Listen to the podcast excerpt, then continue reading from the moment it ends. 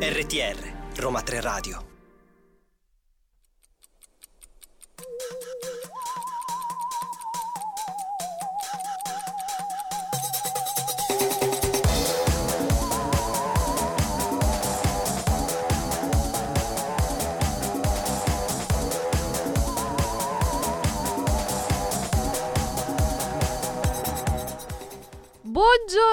Buongiorno a tutti, ma buongiorno. Mi senti? Io ti sento. Io non mi sento. Forse non ti senti. Si sente? Va a posto.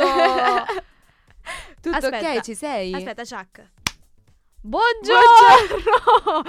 Vabbè, si sa, oggi è un lunedì. Ma oggi è un martedì. No, oggi volevo dire, è un martedì che sa molto di lunedì. È vero, ecco. È vero. Mm-hmm. E infatti per me oggi è come se fosse lunedì. Cioè, si sente.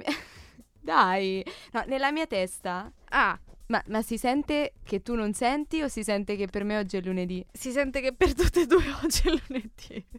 Oioi, malissimo. Sì. Però dai, siamo contente perché siamo tornate io e te. Sì, siamo tornate più forti di prima, anche se non sembra al momento, però sì. Vi assicuriamo che ci sveglieremo piano piano. Ma sì, noi siamo diesel, carburiamo lentamente, esatto. Poi dopo il tempo di finire la puntata e poi noi di nuovo morte.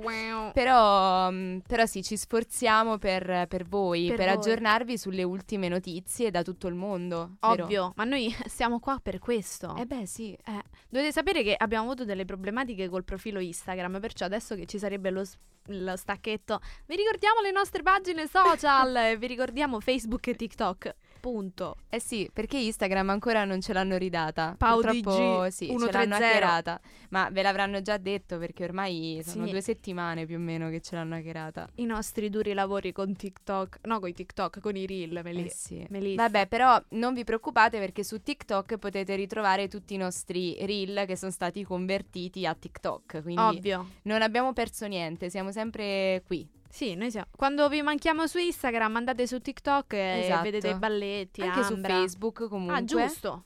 Perché Facebook c'è ancora Roma 3 Radio con il 3 scritto a lettere. E invece su TikTok Roma 3 Radio con il 3 scritto a numero. Benissimo, io direi che il nostro intro l'abbiamo fatto. Sì. Ascoltiamoci una canzone e riniziamo.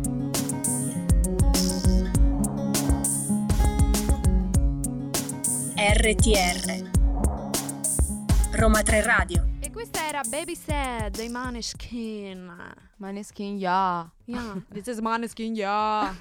E una volta partivano con Io vengo, io vengo dalla luna. Bel pezzo. Ma ti ricordi, a proposito di reel, ti ricordi quando mi hai commentato il reel di Roma 3 Radio? C'era un reel che io avevo fatto insieme a Lorenzo Picca e in questo reel praticamente entravamo in diretta, non c'avevamo ancora la cabina, quindi erano ancora i tempi d'oro e mi ricordo che io c'avevo il cappellino con gli occhiali da sole e tu sotto hai commentato sembri Victoria dei Maneskin. Ah, può essere. Adesso mi è venuto in mente questo ricordo. È un commento da me. Sì. E ti è rimasto nel cuore. Sì, mi è rimasto nel cuoricino. Ma guardate che tenerella. Però adesso ragazza. Non ci sarà mai più. Ah, è vero. Questo non esisterà mai più. Vabbè, ne faremo di altri. Sì, ma cioè, sì, te ne faccio di migliori. Ma sì. Di Victoria De Maneskin. Vabbè, però parliamo di cose serie perché noi poi divaghiamo perché io e Elisa purtroppo non siamo così, serie. Non siamo serie. Quello è un altro programma. Così, giusto per dire. Tutum. E di politica estera. Politica estera, eccoci qua. Purtroppo noi ovviamente vi raccontiamo anche di quello che succede ancora del conflitto russo-ucraino perché appunto ieri, lunedì 1 maggio, nella regione russa di Briansk è deragliato un treno merci a causa dell'esplosione di un ordigno sui binari nel distretto di Uneski, sulla linea Briansk-Uneska. Tale esplosione è stata la seconda della giornata in territorio russo, poiché appunto le autorità russe avevano già reso noto che un traliccio per la trasmissione elettrica era stato fatto saltare in aria nella regione di Leningrado, nel distretto di Gatchina, sempre a causa di un ordigno esplosivo. Intanto il report quotidiano dell'intelligence militare britannica, pubblicato su Twitter, riferisce la profonda preoccupazione dei leader russi sul fatto che l'Ucraina possa compiere una svolta importante. Questa svolta, come affermato dagli 007 del Ministero della Difesa britannico, sembra essere stata progettata falsamente dalla Russia, proprio nel tentativo di promuovere la narrativa ufficiale secondo cui essa è minacciata dall'Ucraina e dalla NATO. Quindi è un po' un tentativo di rovesciare la frittata, no? Di dire ok, la colpa non è la mia.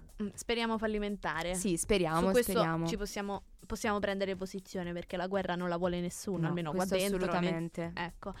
Un'altra situazione ovviamente non proprio florida è quella che vediamo che si sta sviluppando purtroppo in Sudan, perché il segretario generale dell'ONU Antonio Guterres ha dichiarato che invierà immediatamente in Sudan il coordinatore per le emergenze e gli aiuti umanitari Martin Griffiths in risposta alla situazione senza precedenti appunto nel paese Sudan, dove continuano purtroppo gli scontri.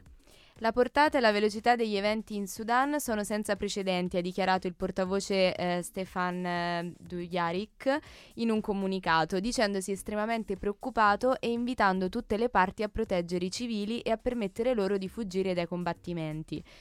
Diciamo che anche in Sudan si è creata questa situazione un po'... Sì, di conflitto e di ribellione, che non è proprio... Sì, ma si parla proprio di una guerra civile, che tra l'altro è una guerra che era già iniziata nei primi anni 2000 e poi dopo si era interrotta, adesso è ricominciata, quindi... Comunque questa continuità nel far scoppiare dei conflitti, soprattutto conflitti interni, sì. È veramente triste, posso dirlo, triste. Sì, perché tu dici, siamo nel 2023, uno... ricorsi e corsi storici, no? Come si dice? Sì, uno dovrebbe imparare dalla storia, invece siamo sempre qua a trovare motivi per creare nuovi conflitti, e non è una cosa molto, molto carina. No, per niente. Però io direi un attimo di estraniarci un po' da questa situazione tragica, e quindi ci ascoltiamo Dargen D'Amico con Dove si balla.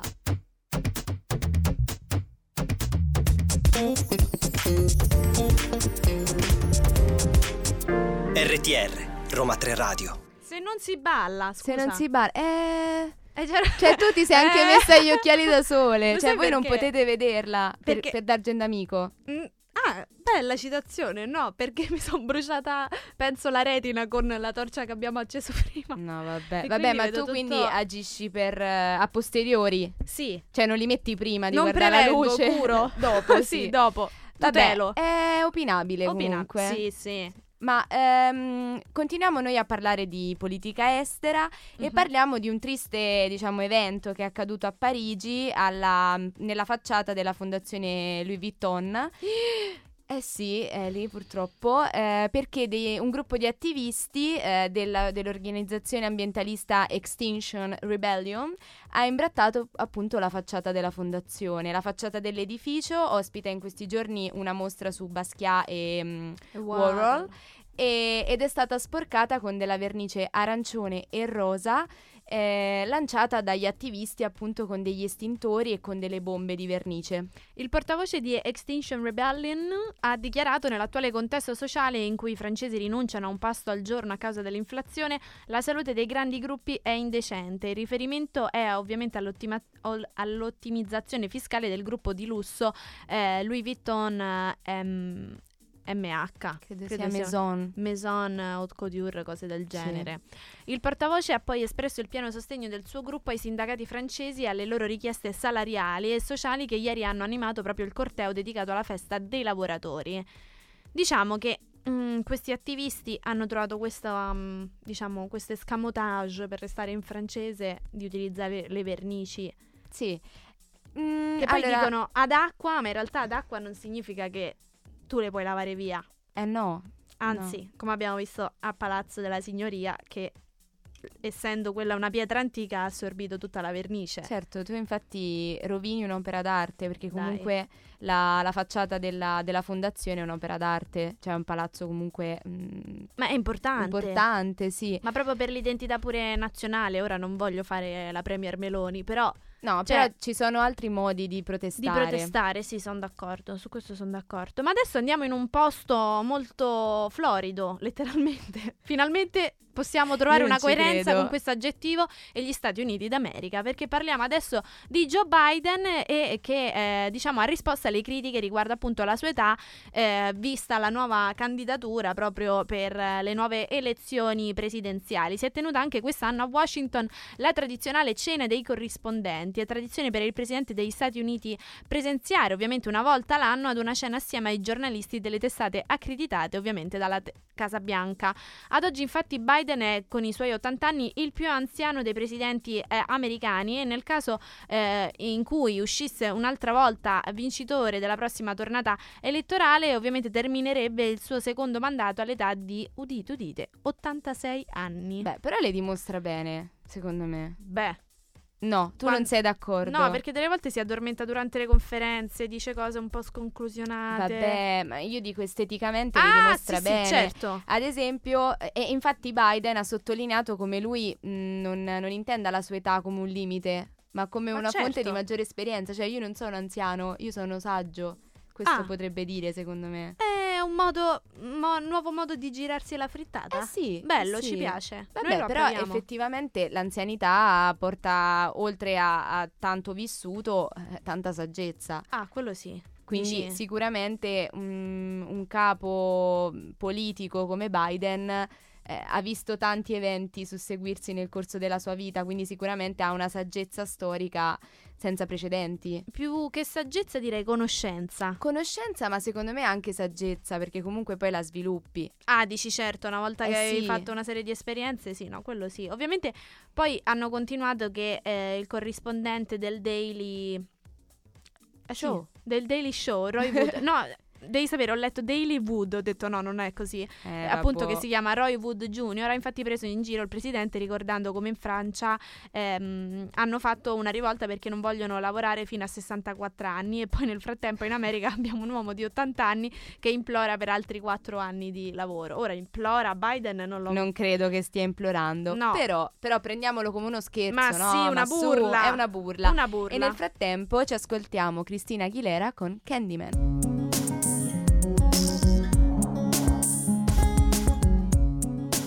RTR Roma Tre Radio. Candyman. Bello, la sai? È certo che la so. Puoi fare i casting per Forget the Lyrics su bellissimo TV. Pazzesco. Io lo guardo ogni sera. Anch'io. Bellissimo. Gabriele Corsi, fan numero uno, bravo. No, comunque questa canzone mi ha riportato un po' back to the 2010, 2008. Sì, no, alle medie, ma elementari. Forse fine elementari. Fine elementari, carine che eravamo. Sì. Che io minuscola che cercavo di fare il balletto di Cristina Aguilera che c'è nel videoclip. Che carine. Sì. Lacrima. Sì, infatti lacrima che il silenzio buco si sente dalla regia, buco, e noi intanto mentre ci asciughiamo le lacrime, sì, vi annunciamo che adesso si parla di casa, perché passiamo alla politica interna. Eccoci qua. Esatto, e di cosa parliamo? Anche se non è molto in linea con la politica interna. No, però a primo acchitto. Sì. Poi dopo capirete perché. Parliamo di armocromia. Ecco.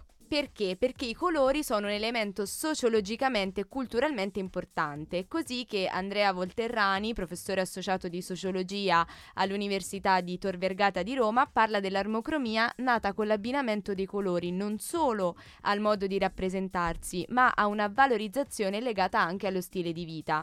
Quindi per il professore non è una questione superficiale e il tema non è generazionale, ma di classi sociali, quindi è proprio una questione di classe sociale. Ah, bello. E questa viene analizzata e viene analizzata in questo contesto la segretaria del PD Elly Schlein, che parla appunto attraverso l'armocromia, non alle persone più giovani, ma quindi alla nuova middle class. Questa nuova classe sociale individuata dal sociologo tedesco Andreas Reckwitz è che l'ha definita cosmopolita, attenta alla diversità e all'apertura e all'alterità, in contrapposizione ad altre classi sociali che evidentemente soffrono il cambiamento, ma che per esempio in questo momento hanno preso il potere nel nostro paese. Viene aggiunto anche che la new middle class non guida l'Italia e non è numericamente maggioritaria, ma è nuova e ha a che fare con un livello globale, soprattutto nel mondo occidentale, ma non solo. Questo è lo studio e l'analisi fatta dopo la discussione, appunto, che è nata in seguito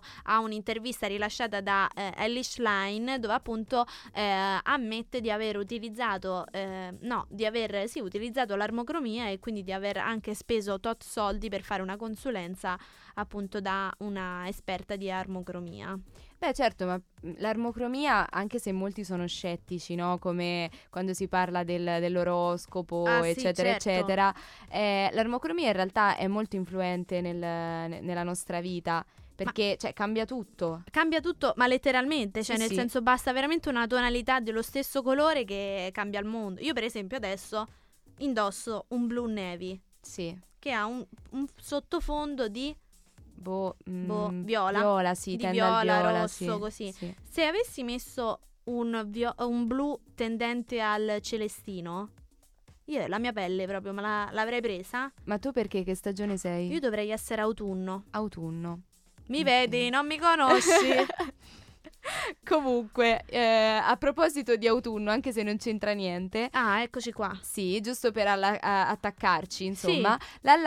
Tra 20 anni l'Italia avrà 7 milioni di lavoratori in meno. Questa è una bruttissima notizia. Mamma mia. E questa notizia è stata lanciata dalla fondazione di Vittorio. Nel 2043, infatti, la popolazione in età da lavoro, quindi tra i 15 e i 64 anni, sarà inferiore di 6,9 milioni di persone. Cioè, poi ieri è stata anche la giornata del lavoro, no? Dei lavoratori. Ma perché ce lo devono dire? Questo no, lunedì che non è lunedì mattina. Eh no, oggi è martedì. Perché? Purtroppo le brutte notizie arrivano anche di martedì. Mamma mia, che brutta storia, che brutta storia. Non ci pensiamo, comunque noi cantiamo e ascoltiamoci la musica.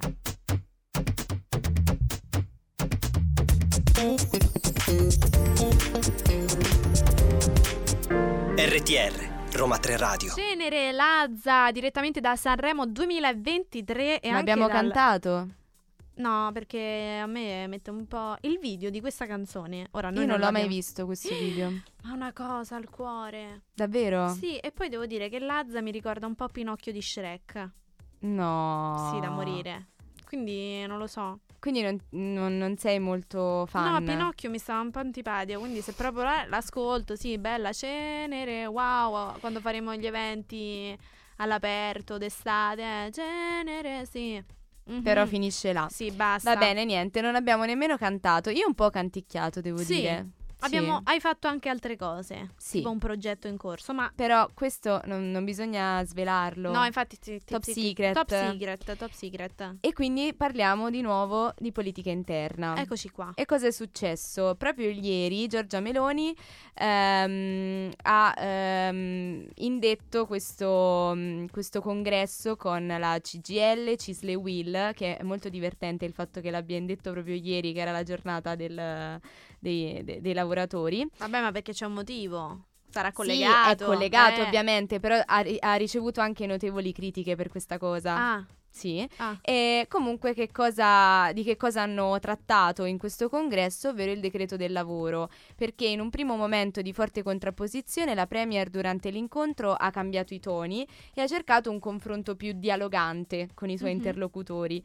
Per quanto riguarda il decreto stesso, arrivano le tanto attese misure sul lavoro illustrate ai sindacati alla vigilia del Consiglio dei Ministri, che il governo Meloni ha fortemente voluto convocare appunto per il 1° maggio. Una decisione che CGIL, CISL e Uil hanno visto come un atto di arroganza e offensivo, come l'ha definito Maurizio Landini. La Premier ha poi risposto che le parole di Landini sono incomprensibili. Se la convocazione del Consiglio dei Ministri per il 1° maggio è una mancanza di rispetto, allora anche il concertone dovrebbe essere organizzato in un altro giorno. La convocazione è stata prettamente un tentativo di dialogare e di lavorare insieme su una questione importante per tutti. Che dire? Beh, comunque ha risposto bene, cioè in senso non è che se l'è mandata a dire. Ma certo, ma voglio dire, comunque non c'è niente da fare, noi donne stiamo una spanna avanti agli uomini. Ora io non voglio creare, non sono per il femminismo. Però le stai un po' creando. Queste sono parole forti. Sono parole forti? Sono parole forti in radio. Che sto silenzio? Che no, paura, dai. Cosa ho detto? No, vabbè, sono parole forti, perché comunque dici noi siamo tre spanne avanti agli uomini, però non voglio. No, nel senso, comunque, cioè, la Meloni è stata astuta, nel senso che è rimasta diplomatica. Sì, cioè, magari può provare una antipatia nei confronti di Landini, però pur di lavorare al decreto lavoro... Ha detto lavorare al decreto lavoro. Sì. Vabbè, comunque non parliamo solo del decreto lavoro, ma parliamo anche del reddito di cittadinanza, che potrebbe diventare assegno di inclusione, quindi cambia nome. L'assegno di inclusione è una misura di sostegno economico e di inclusione sociale e professionale. I nuclei familiari che ne fanno richiesta devono avere dei requisiti specifici, tra cui un valore dell'ISEE non superiore a 9.360. E non ha diritto appunto all'assegno il nucleo familiare in cui un componente risulta disoccupato a seguito di dimissioni volontarie. L'assegno potrà essere richiesto solamente in modalità poi telematica all'INPS. Ovviamente i beneficiari devono presentarsi per il primo appuntamento presso i servizi sociali entro 120 giorni dalla sottoscrizione del patto di attivazione digitale, e poi ogni 90 giorni i beneficiari sono sempre tenuti a presentarsi ai servizi sociali o all'istituto del patronato, affinché appunto la loro posizione venga aggiornata. In caso di mancata presentazione, ovviamente il bonifico verrà sospeso. Beh, quindi i cambiamenti che si erano richiesti sono stati fatti. Sì. Adesso vediamo la pratica. Vediamo quanto dura. Esatto, vediamo quanto dura. E nel frattempo noi ci ascoltiamo Gwen Stefani.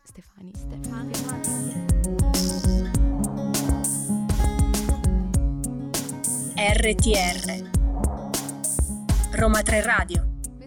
Rich Girl. Io prima devo scusarmi con Gwen Stefani, perché cioè ho avuto un po' un lapsus. Pensavi fosse cugina di Udinì, quindi hai detto Stefani. No, l'ho chiamata Stefani. Ah, benissimo, abbiamo detto tutte e tre. Sì. Stefani e Stefani. Sì, però in realtà io sono molto fan di questa canzone, perché l'ascoltavo sempre quando ballava Just Dance. C'era il ballettino sempre con Candyman. No, Candyman era un altro livello.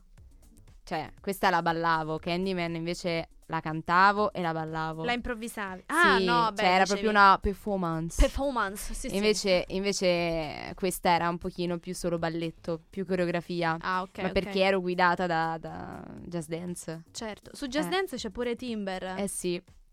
Che però tu era quello dopo. Ah, era Just Dance l'anno dopo? Sì. No, forse 2 anni dopo. Questo era proprio uno dei primissimi. Comunque stiamo divagando tantissimo. Sì, perché uno potrebbe parlare di queste cose a Cultura e Spettacolo. Invece no, questo è il momento di cronaca romana. L'hai detto con questa formalità. Bello, vero? Sì. Non prossima fermata, cronaca romana. Ma noi perché non apriamo un podcast tipo Kashmir e ci mettiamo non qua? Non so perché non lo facciamo. Forse è il tempo che ci frena. No, perché secondo me a noi se ci...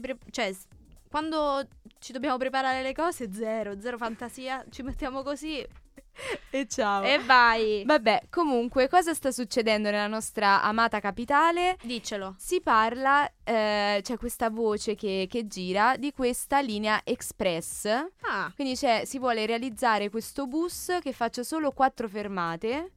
E sarebbe una sorta di prolungamento della metro A.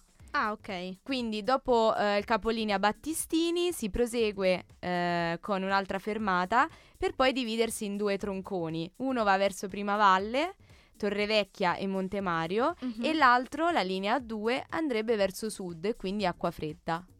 Vabbè. Io non... Acquafredda, io farei una breve ricerca. Ah, ma nemmeno tu lo sai? No. Perché io ho detto, vabbè, io non sono di Roma e quindi... No, bere acqua fredda, no, aspettate, perché noi stiamo facendo tutto in diretta, perché noi vogliamo raccontarvi tutti gli sviluppi. Ma sì. Ah, vicino a Monte Spaccato. Ok. Che non so dove sia, quindi fredda. Siamo come da capo. Parco nazionale della tenuta. Ah, Boccea, ok, perfetto, ci sono. Ok. Vabbè, siamo belli lontanini. Beh, è un bel pezzo, comunque. È un bel pezzo, sì. Non sarebbe male. Se pensi che da Battistini si arriva là. Guarda che è veramente una cosa poi buona. Sarebbe express perché sarebbe veloce, cioè avrebbe solo poche fermate. Eh sì, perché vedi, sarebbe dietro, qua c'è la metro Aurelia. Sì. Roma.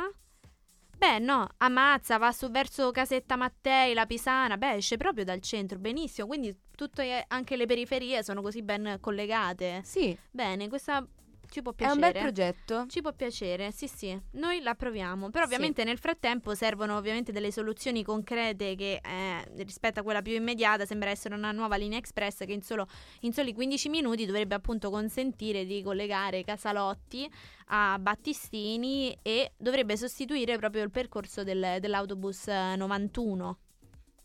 Beh, 91. L'hai mai preso? Io non l'ho mai preso. No, mi sembra un po', sai, le leggende degli autobus, sì, prendo sempre il 91. Io mai visto, mai sentito, no, però nemmeno io. Sento il 90, però il 91 non l'ho mai sentito. No, il 91 mai sentito. Vabbè, ma perché noi non siamo di quella zona, no, quindi infatti ci sta. Ascoltatori, esatto, fateci sapere come funziona il 91 e se esiste veramente. Noi qua ci fanno segno. Sì, quindi nel frattempo io direi di ascoltarci Coca Zero. Bellissima.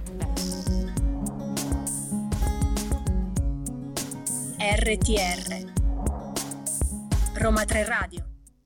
E questa era la voce della professoressa Perrotta.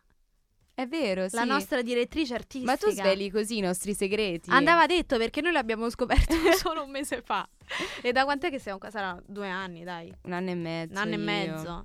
Oh, ho la pancia che mi brontola, spero che nessuno l'abbia sentito. No, non l'ho sentito nemmeno io. Ah, ok, io l'ho sentito. Ok, scusa. Ok. È arrivato il momento. È arrivato il momento, perché signori, oltre a essermi incastrata con la sedia, c'è di più. C'è il Met Gala 2023. Oh, finalmente. Finalmente, sì. Questo è stato molto silenzioso quest'anno. Ma infatti che peccato, io non mi sono accorta né di pubblicità né di sponsorizzazioni. Io mi sono accorta solo di Cara Delevingne, che ha pubblicato delle storie dove ha messo i 4 look. Ah, degli ultimi 4 anni dei Met. E quindi ti è venuto il sospetto. E quindi lì ho pensato, perché lei avrebbe dovuto mettere queste storie così ieri? No, l'altro ieri.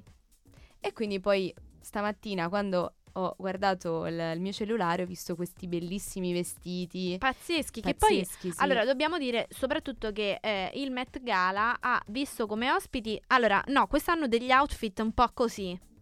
Sì, un po' particolari, però alcuni molto belli, alcuni, secondo me. Sì, alcuni molto belli. E la diretta ovviamente, dovete sapere che come tutti gli eventi mondani c'è stata anche una diretta che è stata condotta come gli ultimi anni appunto dall'attrice Lala Anthony, dal giornalista Derek Blasberg, ovviamente anche Chloe Finman del Saturday Night Live e ovviamente la youtuber Emma Chamberlain, che ha fatto delle interviste pazzesche. Sì, ad esempio quella a Doja Cat. Io fossi stata al posto di Emma Chamberlain con Doja Cat che rispondeva con miau. No, io ho empatizzato tantissimo con lei. Mamma mia. Sì, perché essere stato difficilissimo. Perché Doja Cat, oltre ad essere il nome Doja Cat gatto, ma perché la tematica di quest'anno era Karl Lagerfeld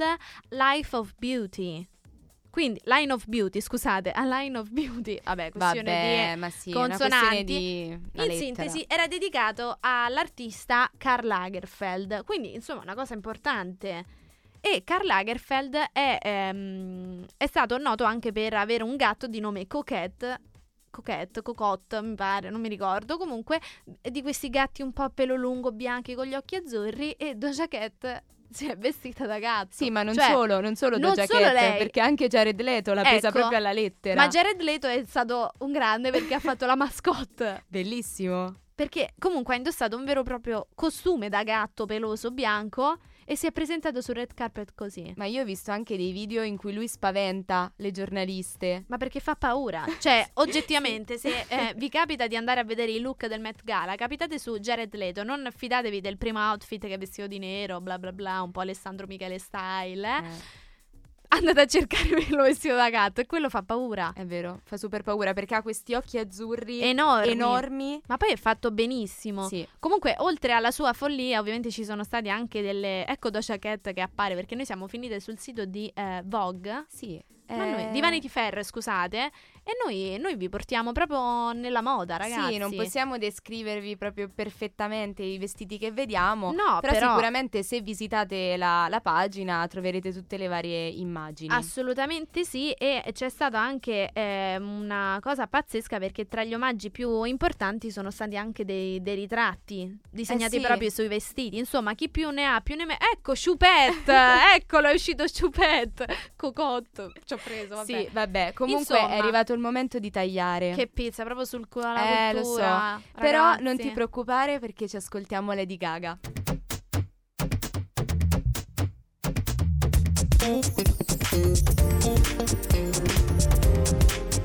RTR Roma Tre Radio. Allora, abbiamo capito che la nostra regista il vestito da choupette di Jared Leto non è piaciuto, quindi ha voluto mettere la canzone Monster di Lady Gaga. Ah, tu l'hai interpretata secondo così? Me sì, confermi? Addirittura, sì, conferma. Sì. Quindi, comunque brava, cioè io non l'avrei mai interpretata così. Invece pensavo fosse più una passione per Lady Gaga, così. No, anche perché abbiamo fatto il revival degli anni 2000. Giusto, quindi era in linea. No, secondo me. No, ha visto la foto prima, ha detto "Mamma mia che spavento". Che brutto. It's a monster. Comunque, cultura e spettacolo. Adesso passiamo da un monster all'altro. Non è proprio un monster. Ah vabbè, tu sei passata a lui, io dicevo il cattivo. Che poi è Browser o Browser? Credo sia Browser. Browser, che è stato doppiato da Jack Black, ed è nota su tutti i social l'interpretazione della canzone Peaches, Peaches, Peaches. Che non è spicci, spicci, spicci, ma è Peaches. Ecco, certo. Pesche. Perché stiamo parlando di Super Mario Bros, che è il primo film dell'anno a superare il tetto di $1 miliardo a livello globale, a segnalare il record del titolo Illumination e Universal. È stato appunto l'adattamento del videogioco cult della Nintendo, è stata proprio la stampa specializzata americana nei videogiochi. Con i $40 milioni rastrellati nel weekend, Super Mario raggiunge i $490 milioni in Nord America, a cui vanno aggiunti $532 milioni a livello internazionale, quindi c'è un successo strepitoso. Sì. E è solo il quinto film in tempi di pandemia a entrare nel club da $1 miliardo, dopo Spider-Man No Way Home, Top Gun Maverick e Jurassic World Dominion. E anche Avatar, la via dell'acqua. Che poi voglio dire, insomma, sono tutti nomi importanti. Cioè sono dei nomi che comunque hanno fatto un box office molto molto alto. Pazzeschi, cioè io penso a Top Gun Maverick, penso ad Avatar, la via dell'acqua, e poi Super Mario Bros. Ma io un po' me l'aspettavo, Cioè quando ho sentito dire che sarebbe uscito il film di Super Mario, mi aspettavo che avrebbe avuto questo successo, come avrà un grandissimo successo il film di Barbie. Ah beh, pazzesco. Perché hanno fatto un marketing molto molto efficace. Ma poi c'è un cast pazzesco, che nel senso, le opzioni possono essere due: o un flop totale, o una cosa che rimarrà negli annali, proprio tipo un cult. Sì, però secondo me ormai parlano talmente tanto tutti di Barbie, ma anche di Super Mario, che è impossibile che passi così. Cioè, o nel bene o nel male, come diceva Madame. Oh no. O nel bene o nel male se ne parlerà. Vabbè. E quindi avranno guadagnato. È buon per loro. E noi siamo qua. Noi saremo qua a raccontare sia di Barbie. No, Barbie quando esce? Credo fine giugno, inizio luglio. Però poi magari ricontrolliamo e lo diciamo nel prossimo blocco. Sì, però comunque noi saremo qua quest'estate noi saremo qua a raccontarvelo. Chi lo sa. Se no ci aggiorniamo a settembre. Vabbè, sicuramente Go Check Yourself ve lo racconterà. Ma chissà se non l'ha già fatto, non penso. No. Però fatelo per me, vestitevi tutte di rosa. Dico Check Yourself. Per me sarebbe un onore, perché a me piace tantissimo quel maglioncino che hai rosa, che proprio acceca tutti, bello, quello secondo me andrebbe messo. Devo puntare su quello. Sì, perché merita, come ha meritato secondo me Super Mario Bros. Che poi tu sapevi di Browser e Peach? Cioè? Che Jack Black canta Peaches, Peaches, Peaches per Peach. Non lo sapevo. Sì, perché c'è la storia delle due principesse, Daisy e Peach. Però non sapevo ci fosse una love story. Non love story. Vabbè, insomma, chi è del mestiere lo sa, non sveliamo troppo che sennò abbiamo svelato tutto il film. Vabbè. Effettivamente basta, e io direi di ascoltarci Gabbani. Che vai. Dici?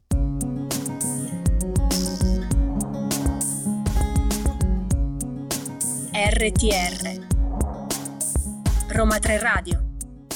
Questi erano i Pink Floyd con Another Brick in the Wall. E adesso è arrivato, vero Meli, il momento del nostro approfondimento. Sì, perché è mezzogiorno passato. Siamo in ritardo, è tardi, facciamo come tanto che tardi. Chiaro, bianconiglio.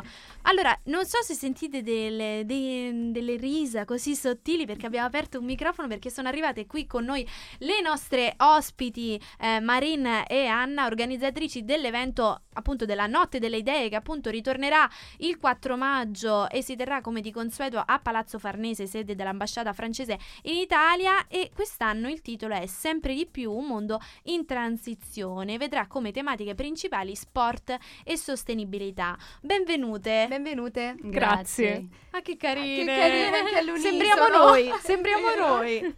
Noi siamo un po' così, quindi non vi fate problemi, vi vogliamo mettere a vostro agio. Innanzitutto spieghiamo ai nostri ascoltatori com'è nata l'idea, appunto, della Notte delle Idee, e, insomma, raccontatecela un po'. Sì. Allora, la Notte delle Idee è un evento che organizziamo ormai da 8 anni a Roma, che è comunque un'iniziativa del Ministero degli Affari Esteri in Francia, che si organizzano praticamente in ogni institut français del mondo, e di cui questa in Italia ogni anno cerchiamo di organizzare un evento abbastanza grande, con diverse persone, in collaborazione con diversi partner.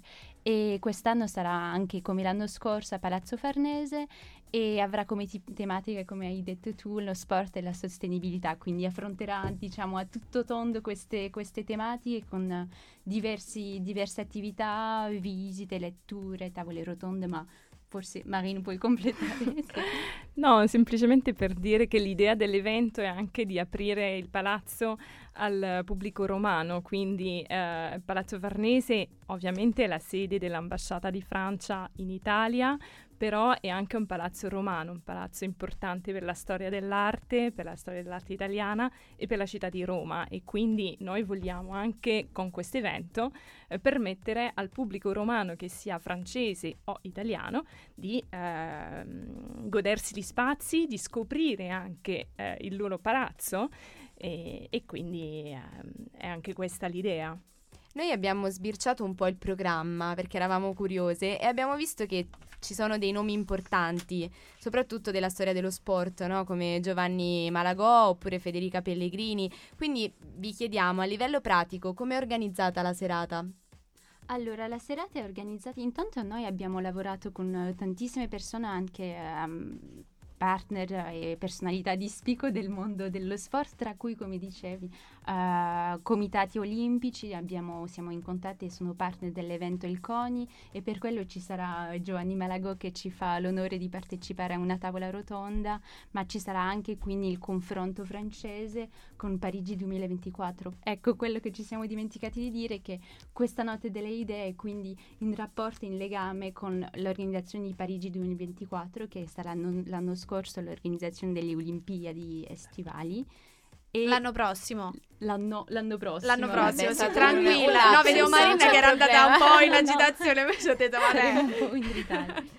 E 2 anni dopo ci sarà Parigi a Milano Cortina 2026, quindi comunque uno scambio, sì, certo, italo-francese nell'ambito sportivo e olimpico e anche paralimpico. Quindi il particolare di questa serata quindi sarà lo sport, la sostenibilità, e avremo, oltre a tavole rotonde, letture, visite, delle performance sportive in Palazzo Farnese, quindi portiamo lo sport a Palazzo Farnese. Bellissimo. Sì. Ecco, anche noi pure noi andiamo in simbiosi, all'unisono, siamo sincronizzate. Sì, noi facciamo una breve pausa perché, come sapete, siamo in una radio, quindi i tempi radiofonici sono un pochino stretti, perciò adesso andiamo in musica e torniamo tra pochissimo.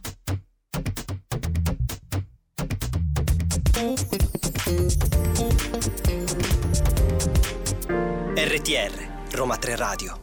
Eccoci, siamo tornati, Roma Tre Radio, siamo in compagnia di Marina e Anna, le organizzatrici della Notte delle Idee, e continuiamo appunto a saperne di più riguardo a questo evento, e vi chiediamo, quest'anno, come abbiamo detto, i temi sono sport e sostenibilità, come verranno trattati nel corso della serata?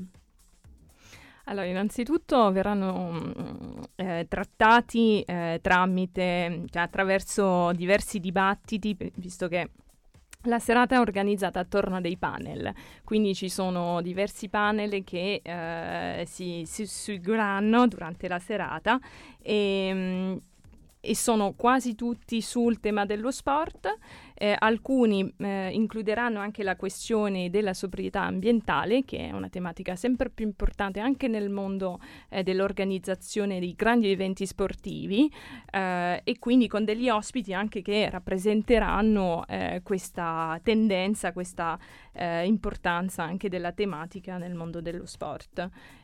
Ci saranno anche delle letture che si svolgeranno nella biblioteca dell'École Française de Rome, che all'interno del palazzo, quindi la scuola di studi archeologici francesi di Roma, e che verteranno in parte su lo sport, con dei testi letterari per esempio di Jean-Philippe Toussaint, di Emmanuel Attura, e anche su il tema dell'ecologia e della sobrietà ambientale, con altri testi che sono relativi alla tematica.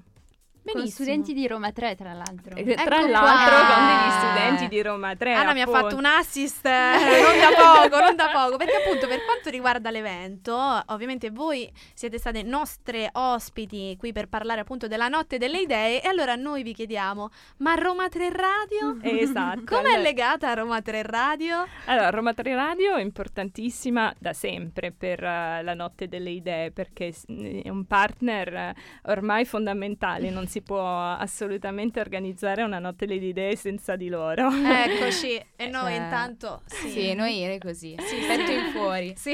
E quindi sarete presenti nel palazzo per condurre delle interviste durante tutta la serata per gli ospiti principali, e poi ci saranno anche degli studenti di Roma 3 che verranno a fare delle letture nella biblioteca, e abbiamo anche l'onore di ospitare una professoressa di Roma 3, la professoressa Chiappetta Chiaiola, che è delegata del rettore per la disabilità, e quindi che anche lei verrà a parlare durante un panel. Sì, parlerà sul panel sull'inclusività, perché era anche una tematica che ci stavamo anche molto a cuore, trattare della tematica dell'inclusività nello sport. E quindi tramite quindi questo panel con una direttrice generale della Federazione di Francia di scherma, e anche con Vito Cozzoli, il presidente di Sport e Salute. E quindi, come dicevo, ci saranno anche, abbiamo lavorato tanto con le federazioni sportive italiane e francesi, quindi grazie a loro avremo quindi degli atleti che faranno queste dimostrazioni di sport olimpici e paralimpici. Quindi avremo come sport il judo, taekwondo, pallacanestro in carrozzina, scherma in carrozzina, quindi tutti questi sport saranno anche messi a fuoco durante la serata. Beh, benissimo. Noi sì. Insomma, vi volevamo chiedere anche come funziona per chi volesse partecipare esterno appunto a Roma 3 Radio e a voi dell'organizzazione. Come si può partecipare a questo evento? Allora, innanzitutto bisogna sbrigarsi, perché stiamo arrivando quasi alla fine dei posti disponibili. Allora, è molto facile, basta andare sul sito dell'Institut Français d'Italia, sulla pagina Roma, comunque la prima cosa che appare in questo momento è l'evento della Notte delle Idee, e bisogna cliccare sul link di iscrizione. Siccome, come dicevo, è una sede diplomatica, vi chiediamo questa gentilezza di compilare un modulo con i vostri dati, quindi nome, cognome, numero di carta d'identità e scadenza, ma a parte questo siete tutti benvenuti, e una volta che avete compilato questo modulo, che prende veramente 10 secondi, siete autorizzati ad entrare nel palazzo, vi presentate a Piazza Farnese, c'è un piccolo momento di sicurezza, quindi semplicemente evitate di portare ovviamente tutto quello che potrebbe naturalmente essere un'arma. Ok, beh, certo. Va bene, questo è chiaro. A parte questo, evitiamo ovviamente i zaini molto carichi. Tutto questo per la fluidità, diciamo, degli ingressi, e basta. Per il resto siete appunto benvenuti, sì, appena compilato questo modulo. Siete numerosi, vi aspettiamo numerosi. Bravissimo, lo stavo per dire. Vogliamo anche ricordare l'orario, perché forse non l'abbiamo detto. No, mi sa che non l'abbiamo detto. Comincia alle 18, ma si può entrare anche dopo. Ok. E poi lì c'è una serata appunto molto variegata, ci sono tantissimi eventi molto diversi, come abbiamo detto, dibattiti, interviste, dimostrazioni, letture, visite, eccetera, e anche una grande opportunità di vedere la galleria dei Caracci, questo per chi spesso al Palazzo Farnese è conosciuto per questo, quindi non esitate, e quindi questo sarebbe più o meno tutto quello che c'è da sapere. Beh, e soprattutto lì si mangia anche. Perché me l'hanno chiesto tutti se vedi, mancavamo noi, Melissa, abbiamo pensato, quindi una serata completa. Ah, benissimo. Allora ragazzi, noi vi ringraziamo per essere state qui a raccontarci e a presentarci la Notte delle Idee di quest'anno. Ringraziamo appunto Anna e Marin, e per chi non avesse seguito appunto l'approfondimento può trovarlo su SoundCloud, il podcast, e anche la pubblicazione del post sulla nostra pagina Facebook. Perciò noi vi ringraziamo, grazie per essere state qui. Siamo state benissimo e ci riaggiorniamo. Venite tutti. RTR Roma Tre Radio. Eccoci di nuovo qui, siamo tornate e purtroppo l'approfondimento è finito. Che peccato. Eh sì, no, ci siamo divertite molto. Sì. Devo dire di sì, loro quindi molto carine. Quindi se ve lo siete persi, sapete che potete andare su SoundCloud a riascoltarlo e recuperarlo.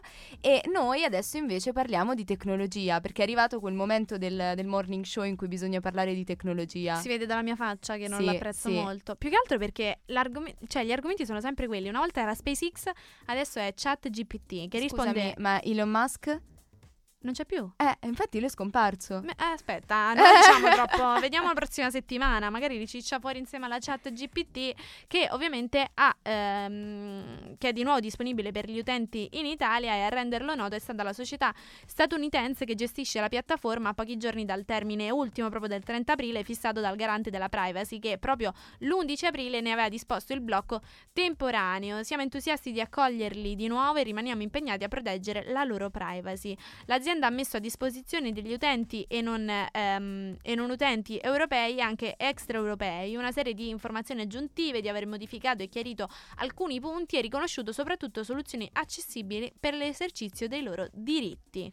In particolare ha riconosciuto il diritto a tutte le persone di opporsi che i loro dati personali siano trattati per l'addestramento degli algoritmi, e ha previsto che per gli interessati sia possibile far cancellare delle informazioni errate, dichiarandosi tecnicamente impossibilitate a correggere tali errori. Inoltre gli utenti dovranno dichiarare di essere maggiorenni e ultra tredicenni, e in questo caso di avere il consenso dei genitori. Vabbè, un po' bei tempi di Facebook. Sì. Sì, proprio in linea con quello, direi. Comunque, visto perché noi non parliamo mai di cose vanitose, no, mai, non pensiamo mai a farci bene le foto, oggi parliamo del selfie, perché il selfie ha una spiegazione scientifica, perché da uno studio condotto su un totale di oltre 2100 persone è stato dimostrato che scattare, postare fotografie non è solo una questione di vanità, ma possono aiutare le persone a riconnettersi con le proprie esperienze passate e a costruire appunto la narrazione di loro stesse, con una prospettiva insomma che ha una grande rilevanza dal punto di vista personale. Infatti, se è fatto da terze persone, ci aiuta a capire meglio il significato di un particolare momento della nostra vita. Per esempio, ci viene scattata la foto mentre ci stiamo laureando, e quindi noi possiamo ricondurre la foto al ricordo. Oppure un selfie fatto dalla nostra prospettiva aiuta a ricordare e a fissare nel momento le sensazioni fisiche provate in quell'esatto momento. Inoltre è stato dimostrato che le persone hanno quasi un intuito naturale nello scegliere la prospettiva da cui scattare per ottenere esattamente la foto che vogliono. Però a volte può capitare di sbagliare prospettiva, molto spesso io aggiungerei, ed è proprio questa discrepanza tra il punto di vista utilizzato e l'intento dello scatto da cui nasce il senso di insoddisfazione che spesso ci assale riguardando certe foto. Anche quando ce le fanno terze persone o seconde persone, soprattutto, che dicono "ma sei venuta bene", poi vedi la foto e dici "non sono io". Ma a me capita di farmi una foto, magari, oppure mi facciano una foto e me la guardo, e lì per lì non vedo niente, poi la inizio a fissare, a guardare tutti i piccoli particolari e la odio. Ma cioè inizio ad odiarla. Mamma mia, quindi no. Poi la metto, la lascio lì e dopo un qualche mese la riguardo e dico, beh, bella però sta foto. Ah, dici quindi è solo momentaneo? Sì. Ah, è solo momentaneo, sì. A me delle volte capita che guardo i miei selfie e dico, ma io nello specchio non mi vedo così. Anche, vabbè, questo è un grande classico. Aiuto, Dorian Gray. Però sì. Non ti preoccupare, Eli, perché adesso ti facciamo un regalo. Ti prego. Ci ascoltiamo Yabba con Dancing Queen.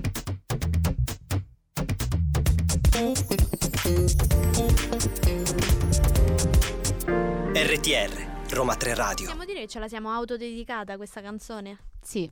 E dai, se no sì. Chi ce la dedica? No, infatti dai. A volte è come i selfie. A me solo Maria Carla potrebbe dedicarmela questa canzone. Vabbè, spiega chi è Maria Carla. Maria Carla che è stata qui ospite, intervistata proprio da Melissa, nonché una mia amica e nonché una delle nostre fonti per gli approfondimenti. Abbiamo svelato così l'arcano, però... Sì. Però non sanno il cognome, quindi è ancora nostra. È ancora nostra. Wow. E non diffonderemo mai il cognome. Esatto. Nemmeno la pagina per questioni Instagram. Di privacy. Sì, ovvio. Però, sempre parlando di Maria Carla, parliamo del Napoli. Ah, no. Perché lei è tifosa del Napoli? Sì. Ma sei seria? Sono serissima. Bellissimo. Però non c'entra niente Maria Carla perché siamo arrivati al momento sport. Perché ovviamente parliamo della pareggiata, si dice? Pareggio. Del pareggio, vabbè, pareggiata, del pareggio, così allo stadio Maradona. Scusatela. Siamo arrivati alla fine, sono stacca, va così. Fame, non ho mangiato il cornetto stamattina, capitemi. Comunque il pareggio tra Napoli e Salernitana proprio allo stadio Maradona di Napoli, con la squadra appunto ospite che grazie ad un gol di Dia nel finale agguanta il pari dopo il gol messo a segno di Olivera al 17° minuto del secondo tempo per gli azzurri. Ovviamente i festeggiamenti tanto agoniati per lo scudetto già iniziati nella città di Napoli dovranno dunque aspettare giovedì, giorno della sfida in trasferta a Udine. Dispiace non aver dato questa gioia ai tifosi, commenta il tecnico azzurro Luciano Spalletti, che poi aggiunge: vogliamo veder gioire la nostra gente, rappresentiamo i loro sogni ed è giusto che i tifosi abbiano la loro gioia. Una partita iniziata già con un diffuso clima di festa in città, dopo la vittoria dell'Inter sulla Lazio, nella sfida del mezzogiorno, e però un clima che si è poi leggermente affievolito appunto in attesa di poter gioire giovedì con gli azzurri che necessitano di altri 2 punti per la matematica certezza del tricolore. Vabbè, ma possiamo dirlo, io non voglio gufarla ai napoletani che sono un po' scaramantici, però... Sì, adesso è fatta, io tocco ferro per i napoletani. Sì, ma io tutti gli scongiuri li sto facendo mentre dico questa cosa, però... Da quel che grandi intenditori, Acale, Leadani, Bobbo Vieri... Nicola Ventola e Cassano con la Bobo TV, a sentimento ti dico che quasi è proprio partito così.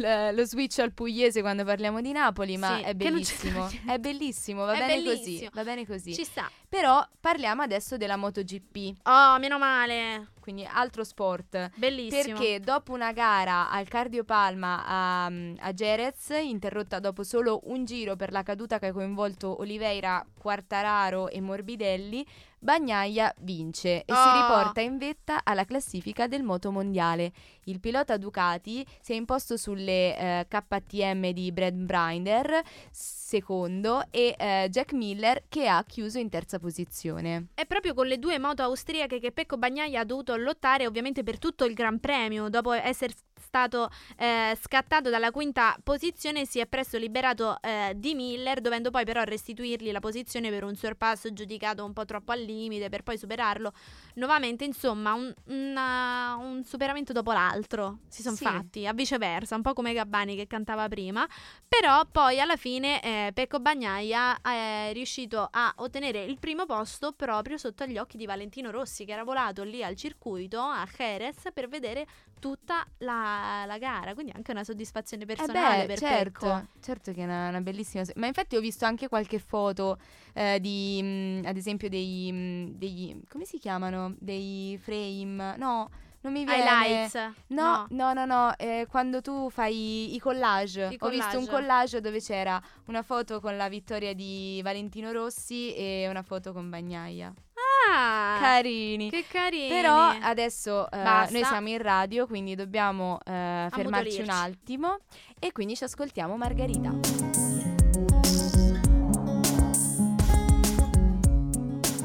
RTR Roma 3 Radio. No, io non mangio solo granita, sennò mi viene l'indigestione. Questa era pessima. Ok, era pessima. Una freddura. No, vabbè, basta, no, vi prego. Che ghiaccio! Vi prego, per fortuna che stiamo per finire questa puntata, perché secondo me Elisa sta svalvolando. Sì, ho bisogno di mangiare. Sì, sì, adesso ci andiamo a rifucilare. Okay. Però prima... Madonna, che te lui che hai tirato fuori. Rifucilare. Cioè one. Questa classy. Comunque sì. Adesso cioè questa è veramente l'ultimo sforzo, sì. E vi parliamo di università, quindi della nostra casina, dove succedono tante cose molto importanti. E il primo evento che vi segnaliamo è la Race for the Cure, che sarà che è questa appunto iniziativa benefica, un evento simbolo della Susan G. Komen Italia, che è un'organizzazione senza scopo di lucro basata sul volontariato, che opera dal 2000 con dei programmi concreti nella lotta e nella prevenzione dei tumori al seno. E da giovedì 4 maggio la appunto 14ª edizione della Race for the Cure prevede 4 giorni di solidarietà, eventi gratuiti di sport, salute e benessere, che culmineranno domenica 7 con la tradizionale corsa di 5 chilometri. E Roma 3 parteciperà. Eccoci. Come ogni anno parteciperà appunto a questa fantastica iniziativa con una propria squadra. Perciò chi è interessato potrà iscriversi al link online o direttamente presso appunto il Circo Massimo, dove avverrà Race for the Cure, indicando la voce iscriviti ad una squadra già esistente, e dovrà assegnare come Università di Roma 3. La iscrizione ovviamente prevede una donazione minima di €15 e i fondi raccolti con la Race for the Cure saranno destinati al finanziamento di progetti concreti nella lotta ai tumori del seno. Ricordiamo infine ovviamente che la manifestazione include la presenza del Villaggio della Salute della Donna, dove sarà possibile effettuare gratuitamente consulenze specialistiche ed esami diagnostici per la prevenzione del tumore del seno e delle maggiori patologie femminili. Ovviamente per maggiori informazioni potete scrivere all'area servizi per lo sport r3sport@uniroma3.it. Affrettatevi, perché è veramente una bellissima iniziativa. Poi ovviamente potete vedere questo comunicato stampa nella nostra sezione eventi della pagina dell'Università di Roma 3. Assolutamente. E adesso vi segnaliamo un altro evento importante che si terrà domani alle ore 11 presso il Dipartimento di Scienze Politiche, in particolare Aula Tesi. E si terrà questa giornata dal titolo Stage e tirocini, tutto ciò che c'è da sapere e come trovarne uno adatto a te. Beh, saranno presenti senior recruiter di importanti realtà a livello europeo e mondiale, che spiegheranno come funziona il processo di selezione e come farsi trovare pronti. Cioè, questo è un evento veramente interessante. Infatti, perché noi ci abbiamo molto attratta da... Ma infatti noi dovremmo andare, chissà quanto dura questo evento. Noi potremmo finire a fare la corsa al dipartimento. Eh sì, perché noi già abbiamo la sessione avviata. Tu perché sveli queste cose, questi arcani? Ma perché ai nostri ascoltatori va detto. Noi siamo come loro. Noi siamo studenti, ragazzi, capiteci, vero, compatiteci. Però noi forse non riusciremo ad andare a questo evento per forze di causa maggiore, però vi invitiamo ad andare, perché secondo me merita. E secondo anche Elisa merita, sì. Deve essere una bellissima iniziativa. E niente, dopo averci aggiornato su queste ultime notizie dell'Ateneo, è arrivato il momento di salutarci. Addio, addio, amici, addio. Proprio così, addio. In questo modo ci salutiamo. Ciao Luna. E vi ricordiamo che i nostri contatti, quindi su Facebook Roma 3 Radio con 3 scritto a lettere, su TikTok Roma 3 Radio con 3 scritto a numero. Sto reppando praticamente. Sì, infatti, stavo vedendo, ero pronta a fare il beatbox sotto. Però... Vi ringraziamo per averci ascoltati. Per noi è stato un piacere. Assolutamente sì. E per chi non avesse seguito la puntata può trovare il podcast su SoundCloud e potrà trovare appunto il post su Facebook, dove noi diremo questo è il nostro podcast. Perciò buon pranzo e noi ci aggiorniamo il prossimo lunedì. Ciao a tutti. Ciao.